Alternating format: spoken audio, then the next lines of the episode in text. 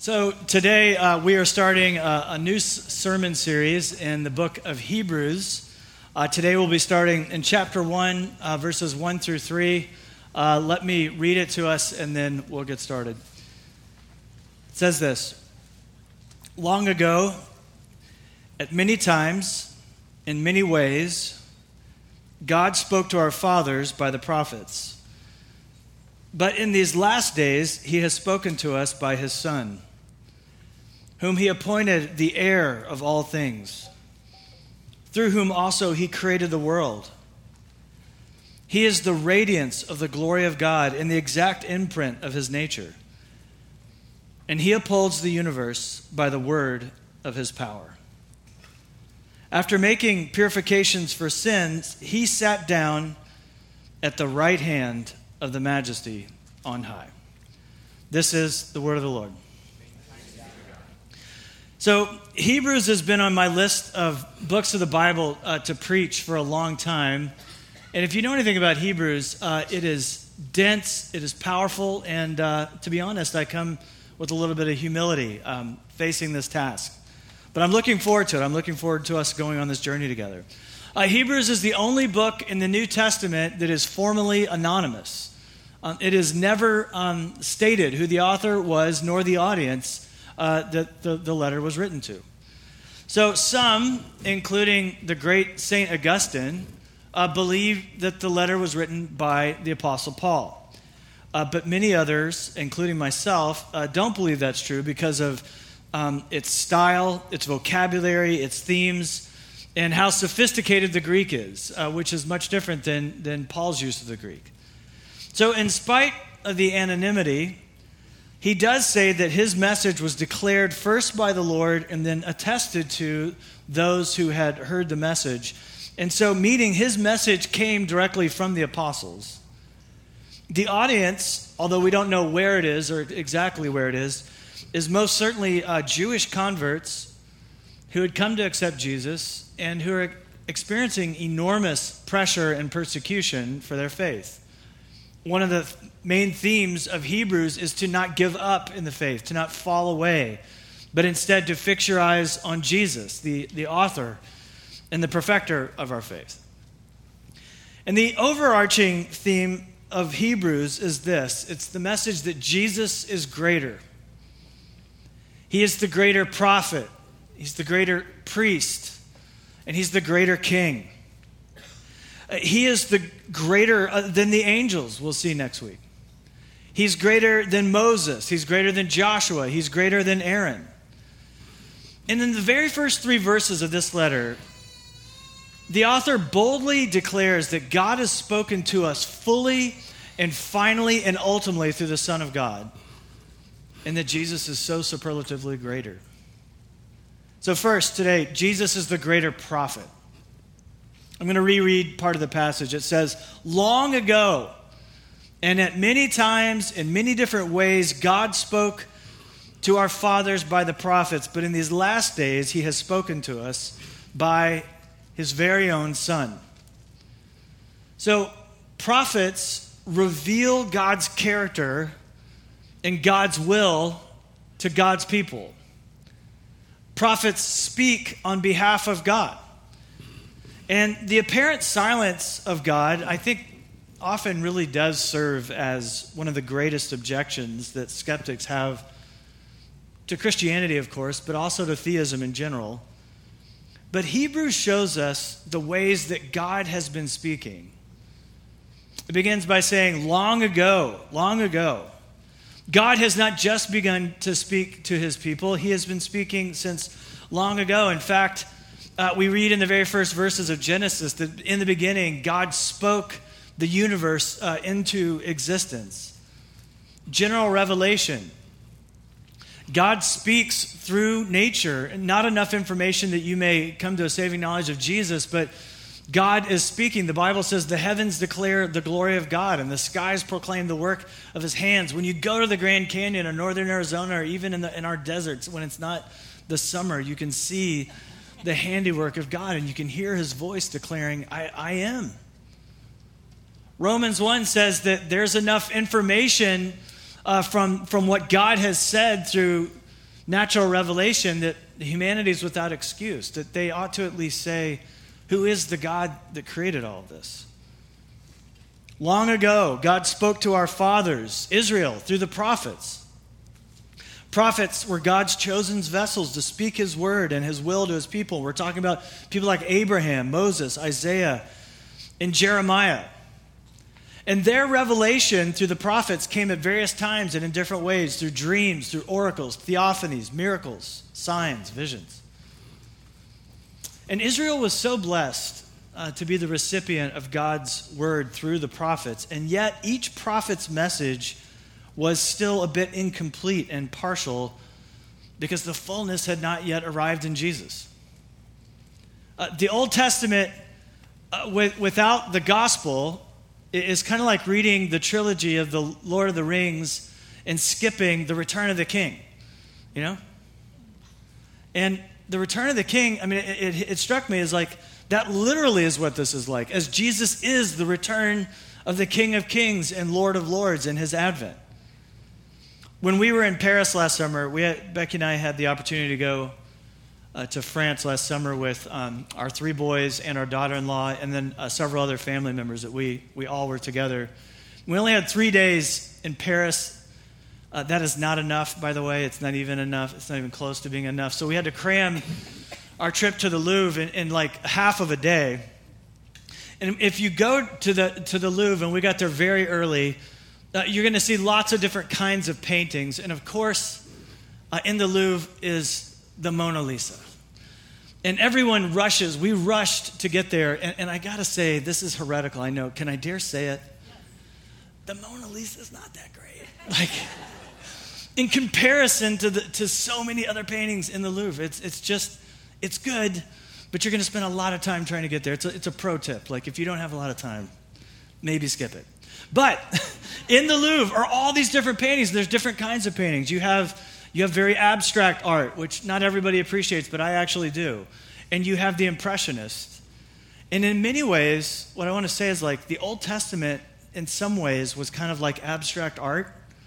And you can't quite make out the picture. It's shadowy, it's, it's hard to see, but there is a meaning there, there's a message. Even more so, I'd say it's like impressionistic artists like Monet, where it's like it's clear, you can see the form, you understand what he's trying to communicate, but it's also still a bit vague and fuzzy to some degree. But there are these paintings in the Louvre, in this grand hall as you go down, and it's enormous, and it's packed with all these paintings, some of which would take up this entire wall. And they are so realistic, it's as if you are living in time and history and seeing what the artist drew in real life. And that's the way Jesus is. Jesus is the digital image. Jesus is the actual image. He is God in, in the flesh. And, and so G, the, par, the prophets gave us God's word in abstract and in, in blurry ways, but in Jesus it became very, very real. According to our passage, um, history, according to Hebrews, is divided between the last days and this present, or excuse me, the former days and the last days. And when the author says last days, he's not referring to like sometime in the future, like right before the return of Christ. Instead, what he means by the last days is since the time of Jesus' birth until the time of his coming return are the last days. So we have been in the last days, according to Hebrews, for 2,000 years awaiting his return. We are in the last days. We have been in the last days. And in these last days, it says, God has spoken to us through his son. And that Jesus as a son puts him in an entirely different category than the prophets. Prophets speak for God, but in Jesus, God speaks for God. Prophets were pointing back to something they received a vision, a word, an understanding, and handing the people of Israel what they had received. But Jesus is giving them himself. He doesn't have to point to another. He is the Word of God. In fact, the Gospel of John tells us in the beginning was the what? The, the Logos, the Word. Jesus, from the beginning, has been the very Word of God, and He brings us the very Word of God. And if you're a Christian, one of the most important steps in your walk with God, and this is true of all of us at some point, and it probably, it's best if it happens right away when you come to faith. But for many of you, especially if you're raised in the faith, there comes a moment where you have to say, I am going to place myself under the authority of God's Word. I'm going to quit negotiating which parts of the Bible I'll accept and which parts I won't accept, much like Thomas Jefferson. And I'm going to live under the revelation and the authority of God's word instead of my own, my own authority. In the film, uh, The Stepford Wives, I don't know if you saw that, but the husbands got really tired of their wives talking back to them, having a will of their own, not doing everything that they wanted to do. And so these husbands of Stepford put a microchip in, in their wives' brains so that they would do everything they wanted them to do. But it came at a high cost, didn't it? I mean, on the one hand, you have a spouse doing everything you want them to do. On the other hand, you have absolutely no relationship. It, it's a robot. It's not a, it's not a relationship. It's not a spouse. It's not one flesh. It's ridiculous. But when we pick and choose what we're, we're going to accept from the Bible, when we pick and choose what we'll accept, what we're really doing is turning God into a Stepford God and not a real God at all. And, and, and you don't have a relationship with God, you only have a relationship with yourself. Do you understand that? You're your own authority. You're your own Lord and Savior in that instance. And so, Christian, if, you, if you're following Jesus, and not, none of us are doing this perfectly, none of us. But there comes a point in your life where you have to open up your heart and your arms and your mind and say, I want to submit my life to you as Lord and live under your word and not my own. It, we're going to learn later in Hebrews 4 that the word of God is living and effective, that it's sharper than a double edged sword. It, it penetrates between soul and spirits, joints and marrow, and it gives us an ability to discern the reflections and the thoughts of our heart. The Word of God is powerful. And Jesus is the greater prophet. And he's also the greater king. Prophet, priest, and king. Forgive me, we're going to go out of order from the title, but we're following the text. Jesus is the greater king. king. In verse 3a, it says this. Sorry to reread it so many times, but it's so beautiful I have to. He is the radiance of God's glory, the exact imprint of his nature, and he upholds the universe by the power of his word. After making purification, he sat down at the right hand on the majesty on high. So let me sum up for, for just a second about Jesus being the greater king and what this passage says about him. He is the Son of God. That would make him royalty, would it not? He's the king. He's the heir of all things. All things. He created all things. He is the radiance of God's glory. He's the exact imprint of God's nature, and he upholds the universe by his power. there are no other claims that could be more superlative or, or, like grandiose in this. This is, this is the highest thing you could say about anyone. Like sometimes people make the audacious claim that, you know, Christianity says that Jesus was God, but the Bible never really says that he was God, and Jesus never said that he was God. Do you get that Jesus is, this is saying that Jesus is God? I mean, it really is boiled down to what C.S. Lewis said, which you've got to accept Jesus as either a liar or a lunatic. Because who would make claims like this about themselves, or what religion would make claims about them, if, or it's true? These are audacious, ridiculous claims. And they're either made up and silly, and we should all go do something else, or they're true. It says that Jesus is the radiance of God's glory. And I tell you, as a pastor, defining what glory is, it's really hard. So is holiness. That's hard. I found a great definition from one of my favorite biblical scholars. Her name's Mary Healy. And she's written a fantastic commentary on the book of Mark, the Gospel of Mark. And I was so happy to see that she'd written one for, for Hebrews as well. She says, God's glory is the visible manifestation of his awesome majesty. the visible manifestation of his awesome majesty. Jesus is the radiance of his glory.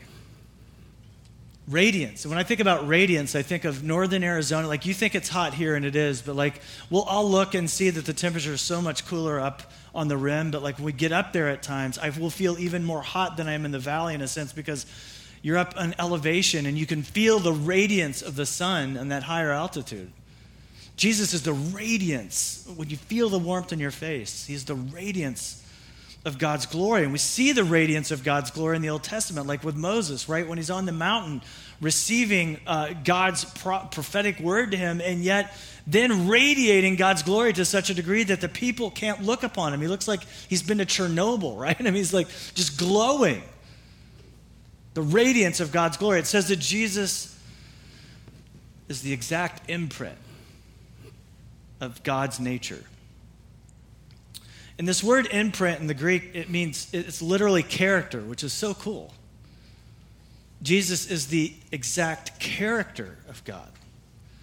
And this, this word was most used when coins were being made by stamping the image of like Caesar or a ruler on a coin, a piece of metal. Jesus is the icon of God. Jesus is the image of God. When you see Jesus, the Bible means to say, you are seeing God. And then it says that Jesus sustains the universe. William P. Blair, he's an astrophysicist at Johns Hopkins University, and he said this that imagine the distance from the earth to the sun, which is 93 million miles. when I do find a friend, don't tell him, but like my 25 year old still is on my find a friend on my phone. I swear I'll kill you if you tell him. And it'll tell me how far away I am from him, right? It's like 1,400 miles to New York City or wherever. And that feels like a, a pretty big distance, but 93 million miles. He said this if we could compress the distance between the earth and the, and the sun, 93 million miles, to just a sheet of paper, if we did that, he said, On this scale, our nearest star, other than the sun, which is 4.3 light years, is a distance of 71 feet of paper. So I want you to imagine like little sheets of paper stacked, you know, 71 feet high. That would represent the distance to our nearest star. But then the diameter of the Milky Way galaxy, which is 100,000 light years, would require a 310 mile high stack of paper. That's also pretty high but then, if you, when, when you have these awesome telescopes that we have being sent out into our, our universe, and we're getting information back on the size of the universe, that our Milky Way galaxy is only one of billions of other galaxies. And our galaxy is made of billions of stars, and uh, there are billions of galaxies. Do you get the sense that your mind is blown that Jesus is the one who sustains all of it? Jesus is the greater king. Kings rule and reign over their kingdoms. That's their job. And Jesus rules and reigns over the entire universe. Tim Keller asked Is this the type of person you ask to be your personal assistant? and that is meant to be kind of funny because that's exactly how we often relate to God. We serve a God who sustains the entire universe, and we're just now, after all the years of humanity's existence, getting a sense of what that means, the, the, the hugeness of it. And Jesus is the one who sustains all of it. And then we, we are stupid enough to make bumper stickers that say, God is my co pilot. really? God is like our Santa. God becomes our assistant. And if we're good enough, He'll give us what we want. But that's not how this thing is. Jesus is the king, He's the greater king. And lastly, and most importantly in some ways, Jesus is the greater priest. Hebrews 1 3b, after making purification for sin, he sat down at the right hand of the majesty on high. Priests are so many things, but they are mediators between God and God's people and they offer sacrifices for the sins of the people of God. This was especially true on the day Yom Kippur, which means the Day of Atonement. The priests would offer up bulls and goats as sacrifices for the people's sins. The blood would be spilt of the animal on behalf of the people's sins so that God may receive that as an offering and, and, and forgive them their sin for the lifeblood of the animal. There was no chair in the temple for the priest to sit down because their sacrifices could never stop, right? How could they, in a sense? But Jesus made his sacrifice once and for all, and then he sat down at the right hand of God as the prophet, priest, and king because there was no other sacrifice to be made. It was full, it was final, it was complete. The wrath of God was satisfied. That's why I believe he said, as he died, What? It is finished. Jesus is the greater prophet. Jesus is the greater priest. And Jesus is the greater king. He's the greater prophet, once again. Prophets reveal God's will and God's character to us. And Jesus reveals God's will and God's character fully and completely. We don't need further revelation. We don't need any more prophets. We don't need any more books of the Bible. Because in Jesus, we are receiving the full message that, that God meant to communicate to us until he returns again. And that's not to say that the Holy Spirit does not illuminate what is true from God's word in our daily lives or lead and guide us. But we don't need another word from God because Jesus is, is the word. Prophets speak for God, but Jesus speaks as God. So God has spoken. The point that I want you to take away for yourselves God has spoken so you can live your life for His glory. We have a word from God, and you can live your life for His glory. In a minute, we're going to be confessing our faith from the Westminster Shorter Catechism. Question number one, which is what is the chief end of man? What is the reason or the purpose for humanity? And the answer is to glorify God and to enjoy Him forever. Because we have a word for, from God, we can know what it means to glorify Him and we can seek to love Him in such a way that we glorify Him. And so, my question for you what is holding you back from submitting to His word? And, and, I want to ask this of all of us because I don't care who you are or how long you've been walking with Jesus, from the most faithful person in the room to the, to the brand, most new Christian in the room. There's ways in which we're all withholding parts of our life that we're not ready, it feels like, to quite give over to Him. But after we hear and study how good Jesus is, why wouldn't we want to give our lives over to Him? So, what, what are you withholding from him as if you can, first of all, but what are you? And then the, the maybe the better question is why? If Jesus is so, so good, so powerful, so superior, why would we withhold anything and not lay down our whole lives for his glory? Jesus is the greater king. Good kings rule well. They rule and reign well, and they love, they love their subjects. And Hebrews tells us that Jesus not only reigns over this world, but is the author and sustainer of the, the whole universe. That, and that's got to mean that nothing is out of his control, ultimately. So, if this is true, a takeaway for me is God is in control, so you don't have to be fearful and controlling. But we often are. But this would tell me that I don't have to be. If Jesus is the greater king, then it doesn't make much sense to spend my life worrying, does it? Jesus says, Why do you worry about tomorrow? You got enough troubles. Focus on today and the fact that I'm the Lord, that I feed the sparrows, that I'm, I'm there for them. Why would I not be there for you?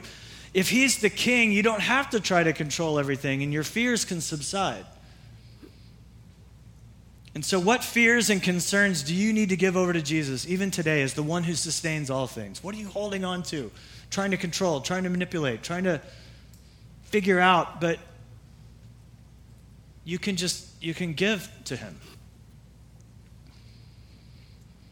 Lastly, Jesus is the greater priest. And priests, as we've said about five times today, they offer sacrifice for sin. All the other sacrifices of the Old Testament were just shadows and types. They're pointing to Jesus, the one who'd be the final sacrifice, the true and better sacrifice. So Jesus is not only a priest who offers up a lamb of sacrifice, Jesus is the spotless lamb of God who takes away the sins of the entire world. And so God forgives sin. So you don't have to be enslaved by guilt and shame anymore. And yet we often are. If Jesus is the greater priest, then it doesn't make much sense to live with such doubt that our sins are forgiven as a pastor who gets to talk to individual Christians quite often and hear their heart about their own self, they can believe the gospel for just about everybody else, but so many of us struggle believing that it's true for us. Of course, Jesus forgave your sins, but I don't know about mine. But if this is true, if Jesus really is the greater priest, then it would be silly for you. Not silly is not the right word. You, you must believe that your sins are forgiven. Please believe that your sins are forgiven. And put shame away. What guilt and shame do you need to hand over to Jesus and live in the peace and the shalom, which is a true Sabbath, do you need to rest in? Jesus said, My burden and my yoke are light. You see, everyone that encountered Jesus their lives were changed. I love preaching through the Gospels. I love reading the Gospels because everyone that encountered Jesus had a life change. They either, they either came to know him or it seemed or they rejected him. But those, those who encountered him had changed. The blind now saw, and the deaf now had ears to hear, and the diseased were healed. Even some dead were raised. Their lives were changed. Brothers and sisters, Jesus is the greater prophet, he's the greater priest, and he's the greater king. And together as a church for the next several weeks and even months, we're going to be spending time un- unmining the beauty of what all this means. Let's begin to walk in it even today. Let's pray.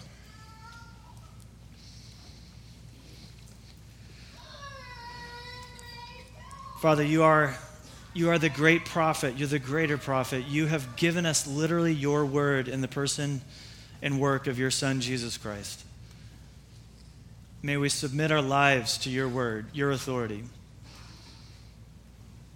You've told us that through your Son, you rule and reign the entire universe and that He's the heir of all things. And so, may we submit our hearts to your kingly rule and, and realize we, don't, we are not in charge and that our control is is not real. So may we lay down our anxious hearts, give them to you. And you're the greater priest. And you forgive us of all our sins through your sacrifice. You are the spotless Lamb, O Lord.